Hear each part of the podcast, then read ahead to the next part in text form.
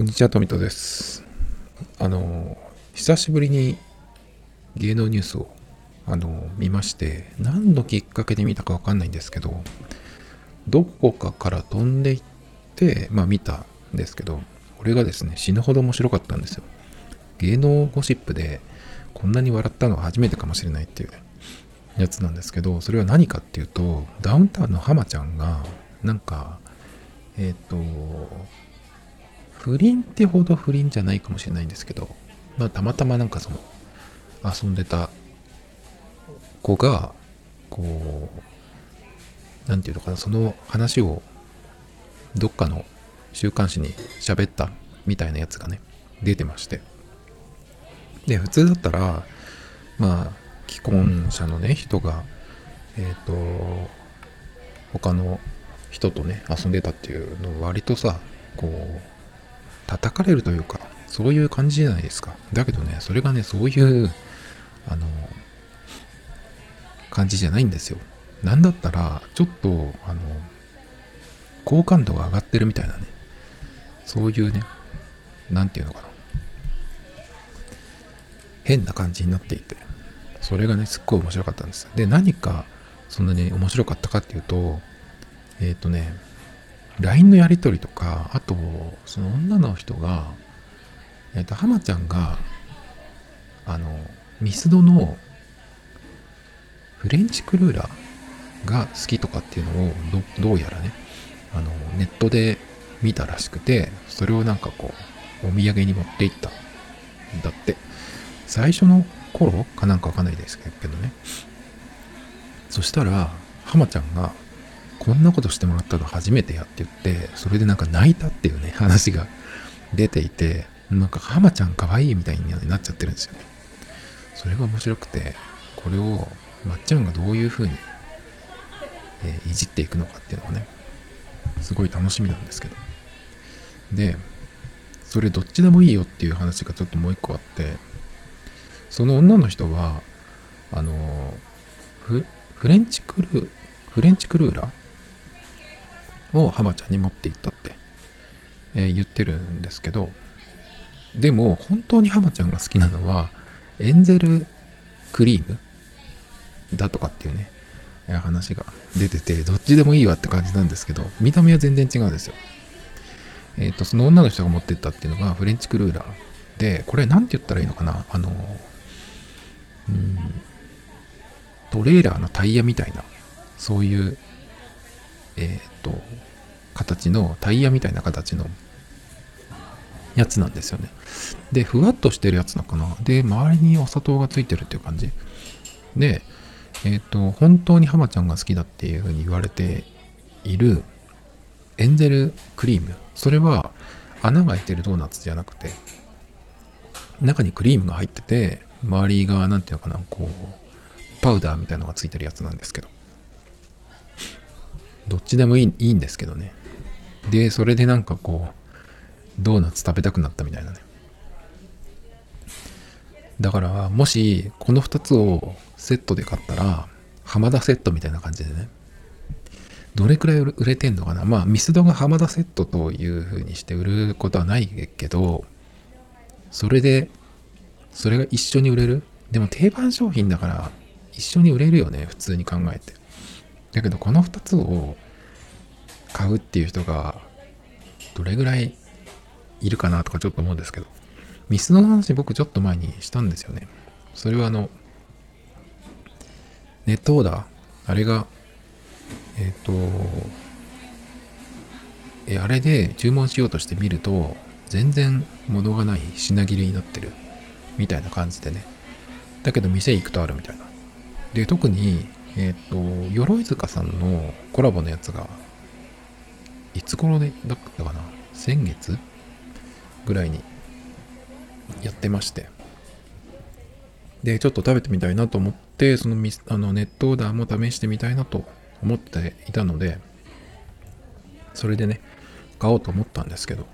いつ見ても、朝見ても夕方受け取りとかにして、えっ、ー、と、品切れ状態になってるってことでね、まあ、全然じゃなっていう話をしたんですけどね。まあ僕、その時の、うんと、なんていうのかな、推測としては、Mac みたいに注文が来てからそのその都度作るっていうシステムじゃないからミストの場合って。あのまとめて作る。だからもともとあのシステムだとお店に来てる人お店もいつもだいたい並んでるしね。だいたいいつも。行っても。だからそれをさばきつつえっ、ー、と割とあの狭い店内でネットオーダーも受け付けてっていう風にやるとなかなか難しいんじゃないっていう気がするんですよね。だからそもそも Mac なんかに比べるとネットオーダー向いてないんじゃないかなっていう話をねしたんですけど。まあそれはいいんだけどこのね浜ちゃんのえっ、ー、とフレンチクルーラーをもらって泣いたっていう話ね。あと LINE のやり取りもなんか出てて本当かどうか知らないですけど。もし本当だとするとなんかすごくそれもなんか優しいとか好感度が上がってるんですよ。でもなんであのそんな感じなのに、えー、この人は浜ちゃんを売ったんだろうっていう。で女の人がなんかエステかなんかを経営してるみたいな感じのことを言ってたんですけど普通なんだろうな。まあなんていうの？民事とかで訴えたとかっていう感じじゃない裁判沙汰とかじゃないんだけどなんかその女の人の、えー、コメント的なやつではももうでも34年前とかの話らしいですね。それ自体が。最近じゃなくて2018年とかの話らしいんですけど。で何回か4回ぐらいあって2 3 0万って言ったかな。であのなんかあの多目的六本木ヒルズの多目的トイレで1万円渡してえ、やってたっていうその別の芸人さんに比べたら全然やはり違って会う場所はホテルのスイートでで最初はハグだけ。最初はハグだけとかって。でお金渡してそれもなんかせこい渡し方じゃなくてガッと掴んでバッて開けてるみたいなねでなんか2 3 0万ももらったとかっていう話が出てましたけど2、30万、40万だけか忘れちゃったけどね。やっぱ違うなっていう感じ。だからそれでなぜそんなに、うん、浜ちゃんを売ったんだろうっていう気がするんですけど、まあ本当かどうかはね、わからないですけど。でもなんかね、ちょっとその、あ、そうそうそう、それで、その女の人がなんでそれを言ったのかっていうのもちょっと言われてて、なんかテレビで、その、浜ちゃんとその奥さんが、あの、仲良しアピールっていうとあれだけどそういう風にね見える、えー、のがあって自分はさそれを知ってるからなんか言いたくなったみたいなねことが書かれてましたけど。あとなんかそのやってる時にえっ、ー、と首絞められたりとかなんか叩かれたりとかド S セックスをねしていたらしくてそれがその女の人的には嫌だったっていうなんか話がありましたけど、本当かどうか知りませんけどね。でもたまにそういう男の人はいるみたいですよね。暴力的な。僕は理解できませんけど。基本的に男って思い上がって生きてる人が多いから、なんかそういうのが出ちゃうのかね、わかんないですけど。まあ、浜ちゃんの場合はなんかそのド S キャラみたいなのがあるからさ、またちょっとそっちに引っ張られる感じもあるけど、でもその女の人が別に、なんていうのかな、訴えてるとかね、そういうわけじゃないんで、特に何かになるってことはないと思うんですけど。前も浜ちゃんの不倫の話ありましたよね。いつ頃だっけかな。その時は、なんかグラビアやってる人だったんですよね、相手が。あの時面白くて、ほんと何年前か忘れちゃいましたけど、まっちゃんが、あ、その時にチャゲアスカの人が、あの覚醒剤で逮捕されたんですね。で、アスカが逮捕されて、その相方のチャゲがすごい謝ってたっていうのがあったんで、その、それに比べたら、浜ちゃんの不倫なんて別に刑事事件でも何でもないからさ。裁判沙汰とかでもないしね。だから全然なんだけど、その時にまっちゃんが、もう俺もチャゲバリに謝らないといかんみたいなね、ことやったりとか。結構面白かったですね、あの時のね。ガキの使いとか見て、見てないからな、普段。その時はなんかで見た気がするけど。面白かったですね、あれはね。あとワイ、ワイドナショーだっけ？日曜日でしたっけか。ままだやってるのかな？あれとかでもね、面白かった気がしますけど。どうするのかな？今な、どこを見たら一番早いのかな？結局、ネットで見ることになるのかわかんないですけど。とにかく、まっちゃんの、その、なんていうのかな？え反応が見たいですね。もうミスドっていういいそのものがあるんで今回は。それをこう使うのかわからないですけど。すっごい宣伝になるよね、これね。フレンチクルーラー、エンゼルクリーム。それから、まあ、あれですね、僕、あの、カラッとしたやつ、ななんだっけ、これ。それも好きなんですけど、うんと、オールドファッション。オールドファッション。オールドファッションもだけど、好きだけど、食べ終わる頃には飽きてくる。でね、結構ミスドって普通に買うと、1人でも2個3個って買う気がするんですけど、さすがに1個食べてるだけでも飽きてくるんでね。コーヒー2杯ぐらい飲まないと、あれですけど、でもちょっとこの浜田セットで買いたいなっていうのがあるんですけど、さすがにちょっと恥ずかしいよね。このセットで買うには。だからこれを入れつつ、つつまあ5、6個あの箱に全部埋まるぐらいで買わないと。だけども、それだと何人かで食べないとあれだけどね。まあそれにしても、ミスドはそのネットオーダーで買いたいなと思っても買えないんでね、そこがちょっと僕的にはネックなんですけど。っていう感じで、その、浜ちゃんのね、不倫の話がすごい面白かったんで、あの、ぜひね、その、LINE のやつとか、なんか反応とかをね、見てほしいですね。ネットのですけど、すごいなんていうのかな。浜ちゃんの好感度が上がってる。なぜか知らないけど。面白いんですよね。でね、その、前に、その、グラビアの人と撮られた？とかっていうのが、撮られたかなんかわかんないんですけど、でも出入りは別にしてたから撮られるってことはないと思うんですけど、あれはなんでバレたんだっけ？浜ちゃんの昔の、昔っていうかその前のやつはね。で、その時に、奥さんの小川夏美さんが、この人もかなり頭の切れる人だから、その、なんていうのかな、こう騒がれた時に、スパってこう終わらしたんですね。それがすごかったんですけど、あの、なんか記者とかが来た時のその答えが、えっ、と、さっき僕見たんですけど、結局、まあだから裁判とかなんとかになってないから別に家の問題。だからそこでこうどう答えるかで終わるっていう感じだったと思うんですけど。小川夏美さんが言ってたのはあの浜ちゃんには別にそのよくしてもらってるし不満はないしでさらに芸人だからそのよく言うじゃないですかその芸の肥やしとかって。女遊びは芸の肥やしみたいな。まあ今それを言っていいのかどうか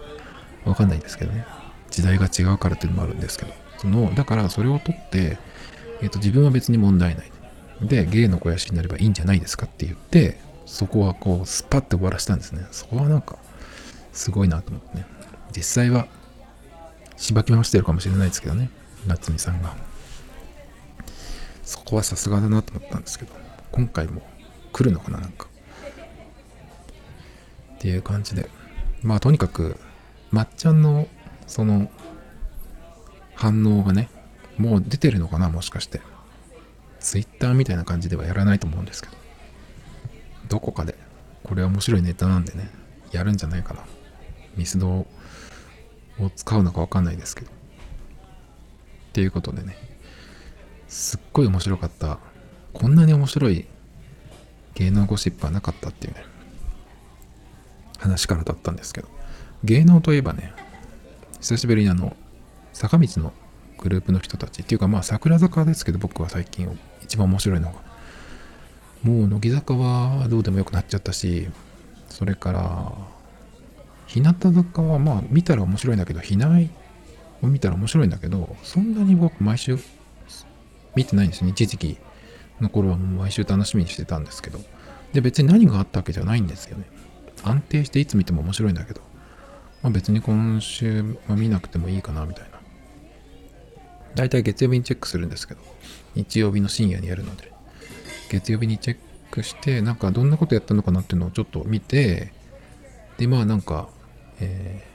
ー、見たければ見るって感じですけど、そんなにまあ別にどっちでもいいかなって思ってる間に、次の日曜日が来ちゃってっていう感じ。で、見ないっていうのも結構あったりするんですけど、今回はあれでしたね。4期生っていうのが新しく入ってきて、4期生のなんか楽屋に春日さんが行ってあの荷物チェックをねするみたいなやつがあって結構でもああいうのってまあマネージャーさんとかが相手に入ってるはずだけどそれにしてもなんかちょっとこう普通見ないじゃないですか人のものなんてね。だからなんかちょっと嫌だなっていう感じはあるんだけど見てて。何て言ったらどういう感情なのかわかんないですけど。なんかそとやめてやれよみたいな。まあバラエティなんでそんなにあれだけどちょっとそういう感じがするんであんまり僕はそんなに好きじゃないんだけど本当に嫌がってる人もいるしねその、うん、前のすごい前ですけど 1, 1期生がやった時とかはね。だけど今回もその時よりそんな雰囲気はなかったですかね。結構面白かったですけどね。なんか4期生もなんか普通に通にやってるのがすごいね。もう日向坂の英才教育を受け受けてるような感じで普通にやってるんでちょっとこっからどうなるのか面白いそうだなと思いますけど。まあでもそんななんですよね僕今。影山さんが卒業するっていうのが発表されましたけど。そうかみたいな感じで。特に。ですね。影山さんはなんかねその耳の問題みたいなのがなんかあるんですよね。その大きい音がダメっていう、ダメっていうのが本当にこう、びっくりしちゃうとかっていう、そういうレベルじゃなくて、結構、体質、体質、体質的に大変だったみたい。で、ちょっともう無理かな、みたいなのもあって、ライブにちょっと出れなかったんですね。ちょっと前のやつとか。だからまあそういうのも言ってたから、ちょっと、うん、ここが限界かなっていうような判断みたいですけどね。ちょっとだから今までよくそれでやってたやなと思うんですけど。だからまあそういう理由でのね卒業っていう感じなんですけど。それを聞いても特にそんなにびっくりしなかったっていうかね。結構今卒業が他のえっ、ー、と乃木坂とかでも続いてますね。乃木坂は1期生2期生がもうこの3月までで全員いなくなるんですよね。だから3、4、5期生になるんですけど、それも特にそんなに興味はないっていうかね、個別に面白い人はいますけど、そうでもない。ですね。まあとにかく今僕は桜坂が一番面白くて、この1、2年ね。で、桜坂って大きい、大きいトピックっていうと、えっと今シングルがちょうどなんか、えっと出たんですね。2, えっと2月の15日ぐらいだっけかな？に出たんですよね。で、今回はレナーさんがね、新しく初センターで、だから結構面白そうだなと思って見てたんですけど、それがね、やっぱよくっていろいろ。曲とか僕ほとんど聞かないんだけど、テレビとかもそんなに見ないんですけど、なんか、うんと、見たら良かったんで、曲も結構、うんと、いいところがある曲で、もう一個のやつまだ聞いてないんですけどね。あの、MV が結構面白くて、その、レナーさんがセンターの桜月っていうのはすごく綺麗な映像で、もう一個のクールっていうのかな。それは、こっちも新しくセンターに抜擢された、えっ、ー、と、大園さんか。大園さんがやってるんだけど、なんかね、アメリカンダイナーみたいなところなんですね。実際のお店を借りて、借り切ってやった。でもちょっとそのお店っていうのは、何ていうのかな、そのボックスシートがある、ファミレスっぽい感じなんだけど、ちょっとレトロな喫茶店みたいなところなのかなっていう感じなんですね。で、メンバーの人たちが、えっ、ー、と、2種類衣装があるんですけど、最初に出てくるのが、あの、そのアメリカンダイナーみたいな制服ですね。喫茶店のウェイトレスみたいな。それで出てるんだけど、センターの大園玲さんはなぜか宇宙服で登場するとかでね、かなり面白いやつなんですけど、まだ僕ちゃんと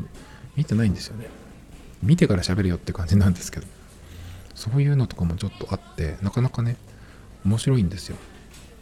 今回は結構ね、前回のシングルから、あのー、そのグループ的に結構大きい存在の人が卒業してんですよね。渡辺梨沙さんとキャプテンの菅井さんが卒業してるんで結構そこは大きいんですけど、それ以外にも1期生が尾関さんと原田さんかな。だから4人いなくなってると思うんだけど、それ以上、それ以上いなくなったっけか。ちょっと忘れちゃったけど、その前のシングルから比べてね。だから結構どうなるのかなと思ったんだけど、内容を見てるとすごく面白くて。で、そのシングルの出た時の、うんと、特典映像っていうのがあるんですよね。その初回限定版。まあ、あの人たちいつも同じそのシングルでちょっと内容を変えて、ジャケットも変えて、タイプ ABCD の4つに加えて通常版っていうのが5種類ですね。各2000円ぐらいするのかなそうすると、まあ、全部買えば1万円っていう感じ。すごいこの商法なんだけど。で、その特典映像の中にマネージャーさんがあの携帯で撮りためた動画っていうのがあってそれが2021年のやつと2022年のやつそれは一部だと思うんですけどそれをこう集めたやつが入ってるっていうのがあって見たんですけどこれがすごい面白くてまあ桜坂全然知らない人には今何のこっちゃって話ですけどまあね知ってる人が聞いてくれたらいいなっていう喋り方しますけど。あの大沼さんっていうね面白い人がいるんですけど。沼ちゃんね大沼さんが師匠と呼ばれてるんですよなぜか。マネージャーさんに。それがまず面白いですね。師匠がえっ、ー、と魚をさばいてる練習してるのがあったりとかダンスダンスの練習してるのもあったりとか。あと師匠は何かあったよな他にも。結構面白いんですよね。あとねえっ、ー、と増本キラちゃんが裏でその暴れてるのがいっぱい見れるですね。これは結構良かったですね。あの菅井さんが大好きなんですけど菅井さんをこうリハーサルの時とか本番中とかすごい双眼鏡で見てる。下からステージの下からね。っていう映像があったりとか。あのよく T シャツをこうオリジナルの T シャツを作ってきてえっ、ー、と誕生日の時とかにプレゼントするみたいなねよくあるんですけど。菅井さんにこう渡してる、うん、とかとかもねあったりとか。結構ね、普段見れないのがいっぱいあって、あとこれ僕意外だったんだけど、あの会長、由美子会長がレナーにくっついてるね、のがあったりとかね、すごいそういうのがなんかちょっと新鮮だっただったんですけど、あとやっぱりホノスは見てるだけで面白いですね。なんかあの、有吉さんの番組の前の、なんか練習してるとこかな、ゲームのやってるとこで。ゲーム見てるより、ホノスの顔見てるのがね、面白いんですけど。なんかあれの iPhone で撮るときって画質設定ってどのぐらいにしてんのかなとかちょっと気になったんですけど 4K60 フレームとかではなさそうだけどああいうそのえー、っと DVD とかに入れる時の画質ってどのくらいにしてんのかな？1080p とかでもいいのかな？ちょっと気になったんですけど普通に綺麗に見えてるんですけどね。でもさすがに毎回 4K60 とかで撮ってたらあのちょいちょいパソパソコンとかにあの映しても1回のその撮影でかなりの容量いくんでどのくらいで撮ってんのかなとかちょっと思ったりしましたけどね。あと他に面白かったのは菅井さんが卒業発表するメンバーに卒業発表するっていうところがあってでそれが、えー、とこの特典映像の中に入ってたのは菅井さんが発表したその瞬間じゃなくてなんかどうやらテイク2らしいんですね。なんでテイク2になったかっていうとなんかその菅井さんが思ってたより反応が薄かった。リアクションが薄かったんでもう一回撮りたいっていうみたいな感じでそのやったテイク2がその特典映像の中に入ってるんですけど。2回目のやつがすごいんですよ。そのみんな、特に2期生なんですけど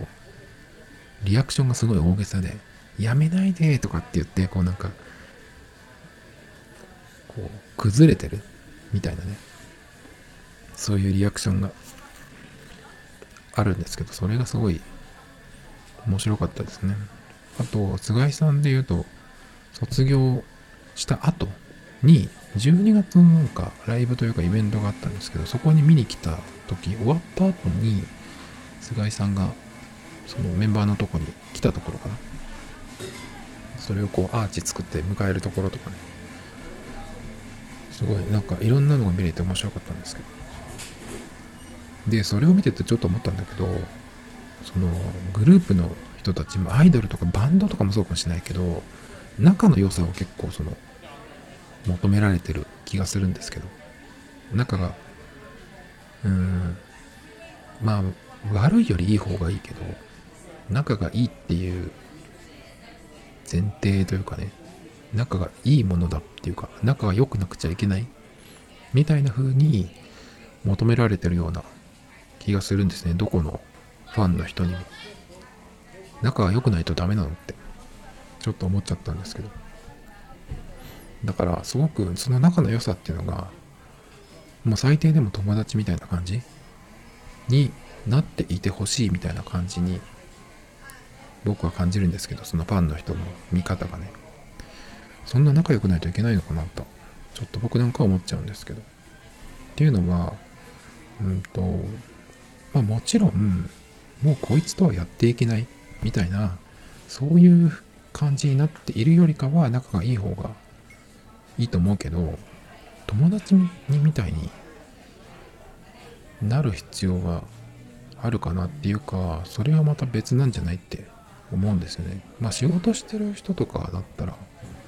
わかるんじゃないかなその感覚はってなんとなく思うんだけど。っていうのはまあああいうグループの人グループ活動してる人バンドとかもそうですけどそれって友達とも家族とも違うけどその特別な存在っていうまた違うものだと思うんですよね。そのメンバー同士っていうのは。ねジャニーズとかも嵐とかもそうだと思うんだけど。だけどえっ、ー、と仕事仲間としてじゃないですかまずは。だから仕事していく上でうまくやっていくっていうえー、うまく仕事仲間としてうまくやっていければいいっていうそういう考え方の人もいると思うんですね。友達とはまた別で。で仕事してる以上えっ、ー、とやはり友達とは違うものだっていう感覚もあると思うんですね。友達だったら仕事はやっていけないかなっていう感覚の人もいるだろうし友達みたいになった方が仕事がうまく仕事仲間として一緒にうまくやっていけるっていう感覚の人もいろいろいると思うんですよ。で仕事仲間だったけど友達になったっていう人もこのグループの中の人たちにはいるかもしれないんですよ。だから結構そこは違うんだ違うんじゃないかなっていう気がするんですよね。人それぞれでね。だから見てる方がその友達みたいにならないとっていうのを求められちゃうとちょっとうんなんか大変そうだなっていう気がするんですよね。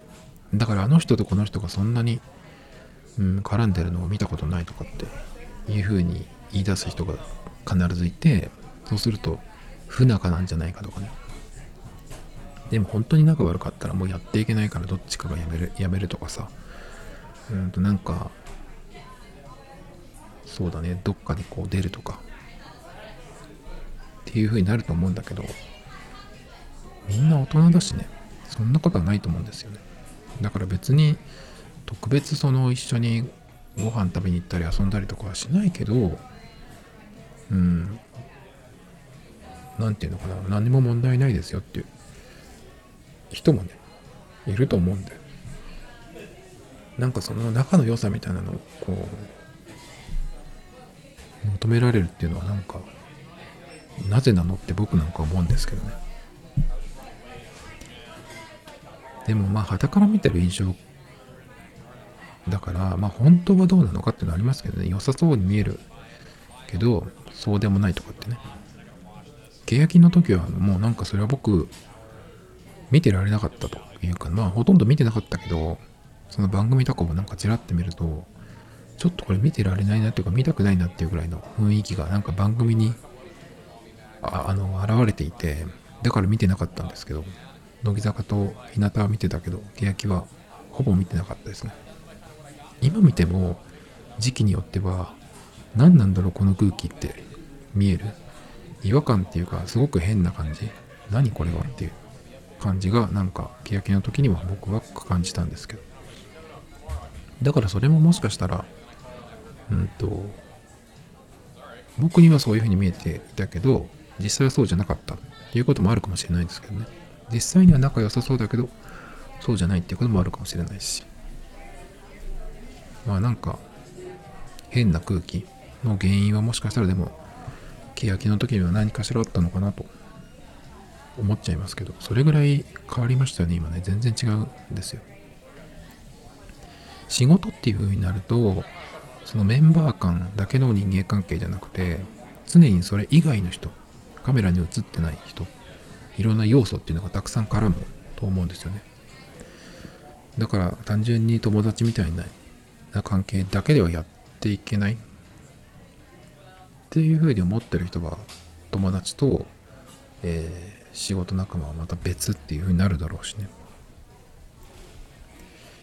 だからそこでの、え、仕事での人間関係と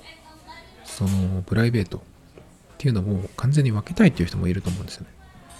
なんだったらその人間関係だけじゃなくてうんと仕事とプライベートで全てきれいに分けたいっていう人もいると思うんですね。なんか使うものとかもそうだし仕事の時には使うけどプライベートでは使わないとか着る服とか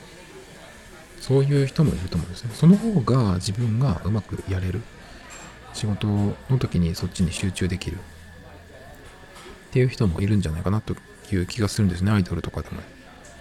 だから仕事の時だけの付き合いとか人間関係っていう人もいるだろうから、なんかそういうのも考えるとね、普通の仕事でもそうですよ。人によっては、全部分けたい。切り替えたいっていうね。仕事モードになっちゃうからえっ、ー、と分けたいっていう人もいると思うんですよね。僕もかなりそっちの方の、え、人間なんですけど。だからそういう人だと仕事で会う人は仕事だけで会う。仲がいくら良くても。その時の仕事のための、え、付き合いみたいな感じですね。あとは最近そうでね、桜坂のやつを見てて。うーんと、結構今あれですね、そのセンターのレナーさんが今いろんなとこに出てて、土曜日だっけかな、ラジオの、えっ、ー、と、キリンの川島さんのエウレカっていうのに、東京 FM、東京 FM だっけかな。なんかそれに出てたやつを聞いたんですけど、結構、うん、僕は知らなかった話が出てて、最初にそのグループに入る前のオーディションの時の話をされてたんですけど、えっ、ー、と、オーディション受ける前に、なんかセミナーっていうのがあって、あの、メンバーの人が何人か来て、こう、お話が聞ける。直接その対面してじゃなくて、まあ、ステージにいて、まあ、どんな話なのかわかんないけど、うん、なんか話が聞けるっていうのがあって、で、レナーさんもその時に、そのセミナーの時に、え、ー、と、行ったんだけど、その絵が大学の入学式とかぶったって言ってた、言ってましたね。なんで、その入学式を、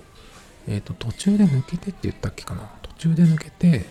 向かったんだけど、もう本当に終わりの方とかだった。だから一番後ろの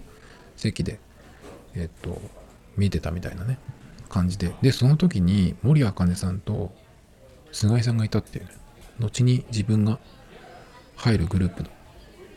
人たちがいたんですね。で、レナーさんが受けたオーディションっていうのは坂、坂道合同オーディションって言って、どこに入るかっていうのはその時点で分かんないんですよね。まあ希望みたいなのを出せると思うんだけどその通り行くかっていうとまた別の話なんですよね。でその、えっ、ー、とセミナーっていうのに、えっ、ー、と出てそこでなんか書類審査みたいな。書類審査がパスになる？みたいなねそういうなんかシード権っていうのをもらえる人がいるらしいですね。だからまあルックスとかは見てじゃない？最初のやつ。で、えっ、ー、とレナーさんはそれでシード権をもらった。って言ってましたね。まあさすがですね。まあそりゃそうだろうな。あのあの人が来たらと思いますけど。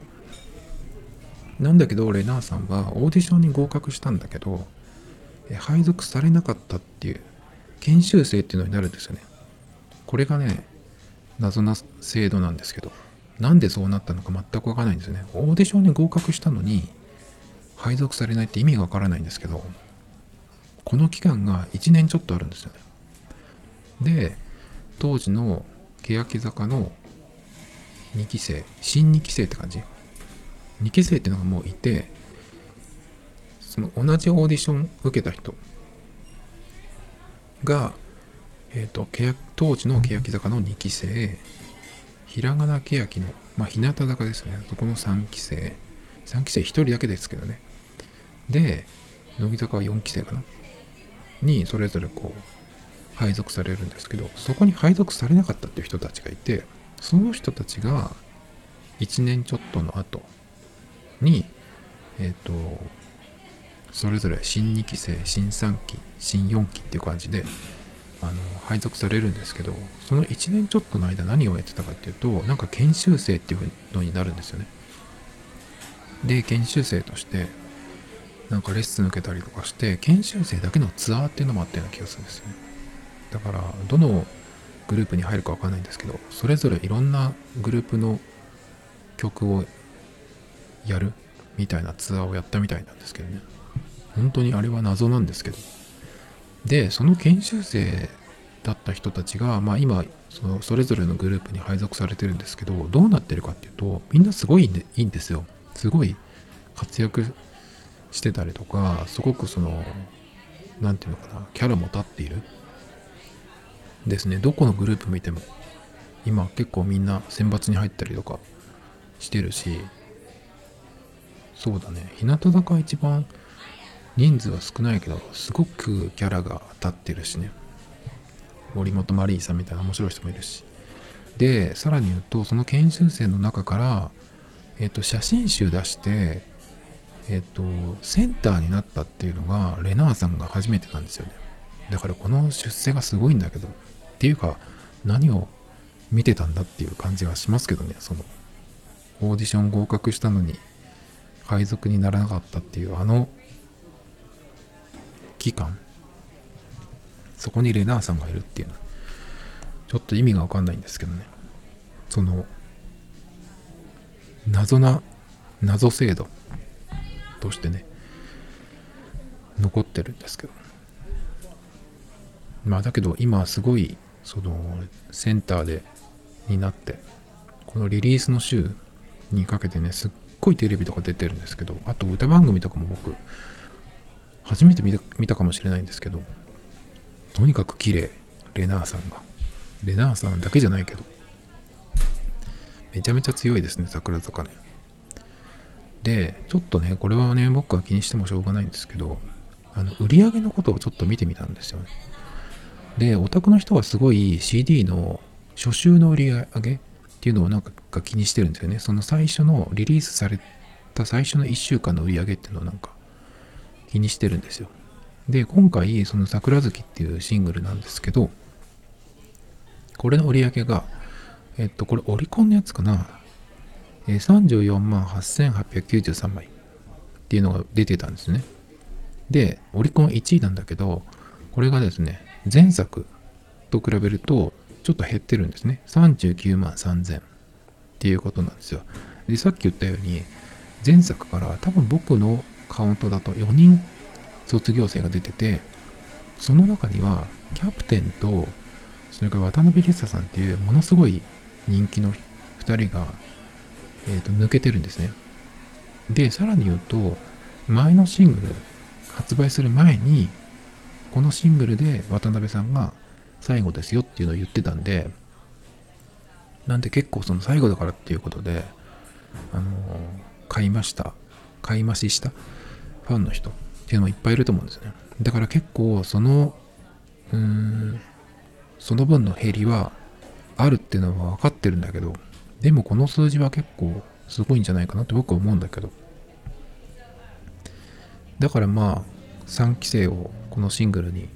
入れてそのちょっと手こ入れみたいなのもあったんですけど、まあ、でもまだ3期生の分の、えー、右繰りの枠っていうのはそんなにねうんないんですよね。だからまあその4人が卒業した分のところを3期生でその分埋めてるかっていうとそこまでではないんですけどね。だからそうだなそこのうんオタクの人が、えー、最初の1週間のね売り上げっていうのはなんか知らないけど気にしてるんですけど。でもこれねちょっとさっき見てたら面白いことが分かってさっき僕が言った、えー、34万8893で前作が39万3000いくつとかっていうその数字ね。ちゃんと見ようかな。さっきスクショを撮ったんで。えー、っとあるんですけどこれが今5枚目なんですよ。桜坂に改名してから。で初週の売り上げっていうのが最初のシングルが40万8897で次が2枚目がちょっと減って37万3545で次が3枚目がまあそんなに変わらなくて37万5932ちょっと増えてますね。でその次4枚目が39万3207で、えー、今回の5枚目の1週間目の売り上げが34万8893でどれもこの後累計はもうちょっと上がってるんですね。最初のシングルはえっ、と1週間目の売り上げが40万8897だけど今累計でこれ見てるのは5万50万1780ってなってるんで結構増えるんですよね。だからまあ累計っていうのがまあどういう売れ方してるのかわかんないんですけどこれなんでどういう売れ方するかっていうと、やっぱりその、オタクの人たちが、まあ、ファンっていうかオタクって言っちゃいますけど、の人たちが、そのミーグリっていうのがあるんで、ミーグリに参加するための券っていうのがついてるんですよね。で、それが、えー、CD1 枚で1人1枠分買う、えー、いけるんですけど、それが10秒くらいかな。喋れるのが確か。握手会の時も多分そのくらいだと思うんですけど。だから、それを、えっ、ー、と、いっぱい行きたいから、そのタイプ ABCD 通常版？通常版？5枚全部買うと、まあ、50秒とかになると思うんで、まあ、平均1人当たりどのくらい買うのかわかんないですけど。でも5枚どころじゃなくて、もっと何十枚とか買う人もいるんですよね。だからそういうものなんですよね。で、さらにちょっと面白いことが分かったって言ったのは何かっていうと、今この僕が読み上げてきた数字っていうのは、オリコンチャートの数字なんですよね。で、今日分かったんだけど、4枚以上の同時購入をオリコンはカウントしないっていう独自のルールがあるらしいんですよ。だからもっと売れてるんだけど、実はそこに入ってこないっていう、なんかよくわかんないルールがあるんです。で、ビルボードの初週の売り上げ、まあ、売り上げのその数字っていうのを見ると違うんですよ。さっき言ったのだと、えーとまあ、今回のにしますかね。今回のにすると、えー、オリコンのカウントだと、1週間の売り上げが34万8893枚なんですけど、だけど、ビルボードのやつで言うと、えっ、ー、と、39万5075なんですよ。34万8893がオリコン。ビルボードだと39万5075。全然違うんですよね。だから、ビルボードのカウントで言うと、もうじき40万人いく？ですよ。だから、何なんだろうこれはって気がするんですけど。4枚以上の複数購入、同時購入をカウントしないっていうのは何なんでなのかちょっとわかんないですけどね。でもちゃんと売れたのをカ,、えー、カウントすると39万5千なんで。こういうのもよく知ってる人がいるんだなと思って。で、そのね、なんか売り上げを見てて、そう僕は何を言いたいかっていうことなんですけど、まあ、お宅の人はね、その、なぜか知ら知らないけど、初週のね、最初の1週間の売り上げっていうのをなんか気にしてね、こう、カウントして比べていて、下がったとか増えたとかって言ってるんですけど。で、今回ね、さっき言ったように、その、渡辺さんと菅井さん、あと尾関さん、原田さんか。そこの4人が抜けてる分が結構大きいと思うんだけど。まあでもそれに比べ、それで言ったら、かなり、その、4人が抜けた分、もちろん減ってはいるけど、すごい、でも、いい数字なんじゃないってな、とはなんとなく思うんだけどね。でも、なんか、単純に、そのメンバーが増えたりとか減ったりとかっていう、そういうことだけじゃないんじゃないのっていう気がするんですよね。で、このシングルが出ますよっていう時に、いろんなテレビとか、えっ、ー、と、ラジオとか出たりとかして、まあ、反則をね、いろいろやっているんだけど、でも、なんか、広告費って他にどこにかけたんだろうっていう気がするんですね。広告費を出し使ってるのかどうか、そもそも。テレビとかに出るときっていうのは、広告費出すどころか、えっと、普通に考えたらギャラをもらもらって出てる？と思うけどね。もしかしたら宣伝だからタダで出てるとかってこともあったりするのかな。わかんないですけど。でも、テレビとかラジオとかに出ても、それ見てる人ってファンだと思うんですよね。ファンだけだとメンバーの増えた減ったっていうので、売り上げがほとんど決まってくるっていう気がするんですよね。だから、えっ、ー、と、新しいシングルが出ますとかっていう時に、その反則広告を打つとかっていう風になると、新規を取り込まないとじゃないのって思うんですけど、でも新規だと、そのアイドルなりのファンにならないと、で、それもかなり本気にならないと CD って買わないんじゃないっていう気がするんですよね。だって CD 聞くものないもん。ものが。普通。なくない僕だけかな。DVD とかブルーレイとかでもうよく、そのライブのやつとか、あと、テレビの、えっ、ー、と、まとめたやつとか未公開シーンとか入れたやつが出たりしますけど、いわゆる版ですよね。円盤。僕は、その円盤を再生するものが何もないんですよね。まあ何もないって言っては嘘になるけど、普段使ってないんで、一応 Mac に USB でつなぐ、えっ、と CD とブルーレイまで再生できたっけかな ?DVD ブルーレイが再生できるドライブ、Apple のドライブじゃなくって、どっかバッファローかどっかのやつだったと思うんですけど、それを僕は1個持ってるんですね。だけど Mac を最近使わないから、その USB でつないでえー、再生するっていうものは、まあ一応その環境はあるっちゃあるけど、Mac ももう10年ぐらい前のやつなんで、今全然使ってないしね。だからそう考えると、実質、こう、なんだろうな、CD もそうだけど、DVD、ブルーレイ。まあ家にそのデッキがあるとかっていう人は、パッと再生できるけど、僕なんかそういうものをもしもらったとしても再生するっていう環境が身近にないんですよねだからそれを考えると CD 買おうなんて思わないし DVD とかブルーレイでなんかそのそこ作とかがなんかえー、そこ作は出てないけど避難とかね出ても買おうっていう気にすらならないまあデッキとかがあっても僕は多分買わないけど、そこまでじゃないんで。だから、平均的に CD とか再生するものって今、どれくらいの人が持ってるのって気がするんですよね。車持ってる人で、車の、まあ、カーナビに Bluetooth とかは繋がるけどすぐ、CD とかはまた別の話だと思うんだよね。この10年ぐらいで多分そういうのも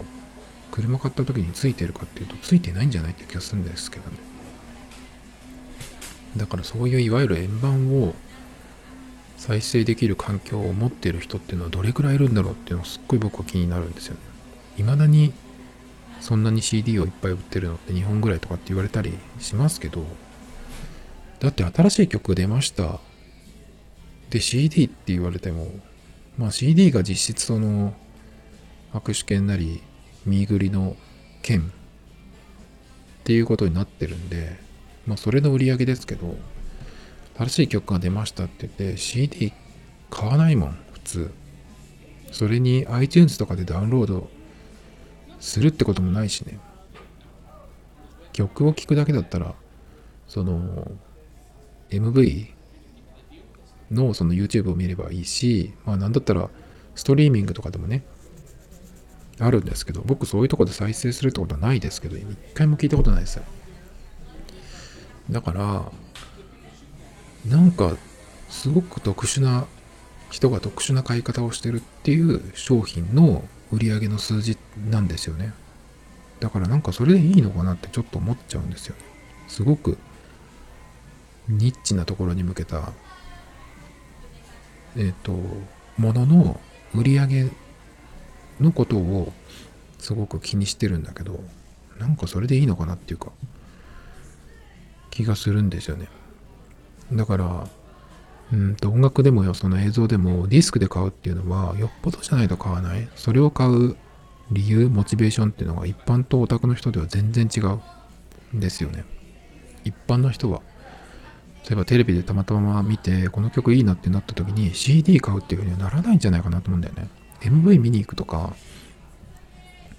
もし Spotify とか、まあ Spotify は、あの、無料ユーザーでも聞けますけど、Apple Music とか僕みたいにね、入ってる人はそこで検索して聞くとか、ぐらいだと思うんだけど、CD を買うっていうのはなかなかないと思う。だけどそこの売り上げっていうのがすごくこう、うん、後々意味を持ってくるんであればね、それを売るための、なんか反則だったり、そもそもの、なんだろうな、わかんないけど、ちょっとそこにすごくずれ、ずれというか、それを僕は感じるんだけど、自分が全く CD を触りもしないから、たまにすごい聞きたいものがあって、それが CD じゃないと手に入らない。どう探しても CD じゃないとないっていう時には、Amazon とかで探して買ったりすることもありますけど、それも10年に1、2枚ぐらいだと思います。今はもう全然買ってないけどね。だから、結局その売り上げっていうのはオタク頼みだと思うんですよね。オタクの人は見ぐりなりに握手のために買うけど。だから、なんかこのシングルが良かったのかどうかわからないですね、正直。YouTube の MV 再生とかも、そのオタクの人が再生数気にしてるけど、それもファンが回してるんですよね。どこのグループとかバンドでもそういうファンがいて、新しいのそのが出てくると、あの、ストリーミングもそうだけど、回すって言いますよね。再生回数を稼ぐ。だけどそれを回したからって言って、一般にどれくらい刺さったのかっていうのはわからないですね。なんかそういう指標ってあるのかな。オタクの人には、えっ、ー、と、その新しいものが出た時に、どれぐらい買ったかとか、どれぐらい再生回数がいったかとかって言うけど、一般の人が、新規の人とかが、えっ、ー、と、どれぐらいこう反応したのかっていうそういう指標ってなんかあるのかな？あとやっぱりオタクが見えると一般の人は近づきづらいと思うんですよね。その芸能だけじゃなくてスポーツとかでもそうですけどやっぱりあんまりイメージ良くないし正直ね。僕もサッカーとかも熱狂的な人とか見るとちょっと嫌だなと思うからスタジアムに行こうなんて思わないし。だから結局僕もその桜坂面白いって言ってるけど、全然お金使ってないですよね。番組は毎週見て楽しんでるんですけど、だからそういうところが全然数字にならないっていうのはなんかもったいないなって気がするんですね。オタク向けだけにやってる。結局そういう人をえっと作って増やしてそこからお金を上げるっていうビジネスモデルだと思うんですよね。まあ、だから変な人もその出てくると思うんですけど。なんかそれがこうメンバーの人たちが頑張ってるのがそういう数字の稼ぎ方しかないっていうのがね意味のあるものにつながってない気がしてしょうがないんですよね。結局その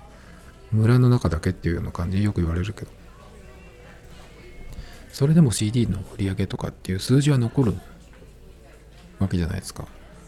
だけでその数字でしか判断しないっていう見方もあるわけですけどだけどじゃあその数字の中身はっていうとさっき言ったみたいに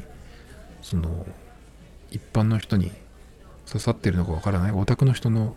頑張りの頑張りっていうかの数字っていうことなんですよね。と思うんだけど。だからそもそもそこの数字を取る意味はっていう。CD の売り上げっていうのを今取る意味はって思っちゃうんですよね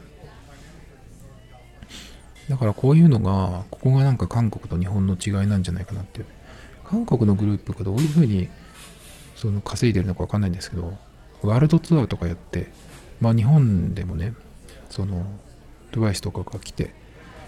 えー、ライブやってとかっていうのをニュースで見ましたけど、CD をすごい売って、なんか、ミーグリみたいなのやってるのかななんかあんまり聞かないんだけど。韓国のグループなんかはグローバル市場ですよね。元からね狙ってるところが。韓国国内のもあると思うけど。日本はそれに対してさっきから言ってるようにその国内のしかもオタクの人に向けてるですよね。そこはなんかもったいないって気がするんだよね。だからいくらその中で歌がうまいとかダンスがうまいって言ってもその中の話になっちゃうですよね。だから外からその中にいない僕みたいなこう一般の人って言っていいのかな？からはその見てられないっ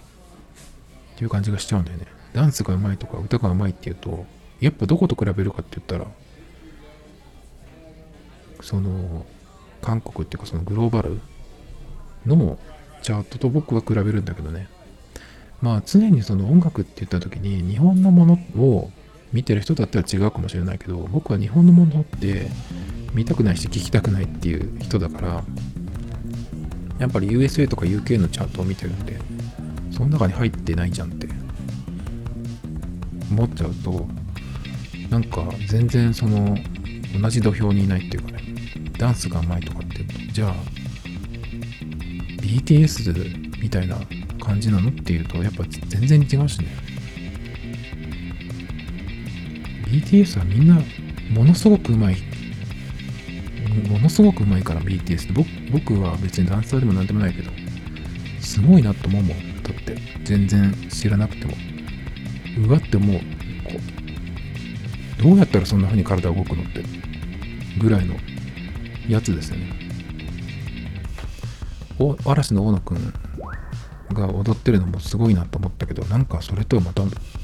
次元が違うことを軽々やってるのが BTS だったと思うんで。BTS うーんと同じぐらいに踊れる人がいるかもしれないけどやっぱ全然違うよ。ねだからそういうのを見た後にあの日本のそのグループの人とか見るとその中でダンスがうまいとか特徴的に見える人っているけどやっぱ全然違うんだよね。歌がうまいって言ってもじゃ